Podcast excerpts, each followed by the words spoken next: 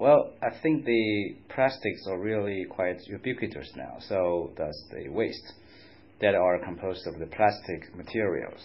Uh, I could see them almost everywhere in our country. Like sometimes uh, when you go to some parks, you can see some uh, plastic bags, you know, laying on the ground. Maybe um, they just uh, uh, been used before for a short time. Then the tourists just, uh, you know, litter around. And sometimes there are some plastic bottles, empty ones, uh, maybe lying on the street. Uh, also, you can see a lot of people will discard their um, lunch, like the takeaway boxes, are usually made of plastic ones. Um, they just probably throw it away uh, when they finish it and do not just put them in the dustbin.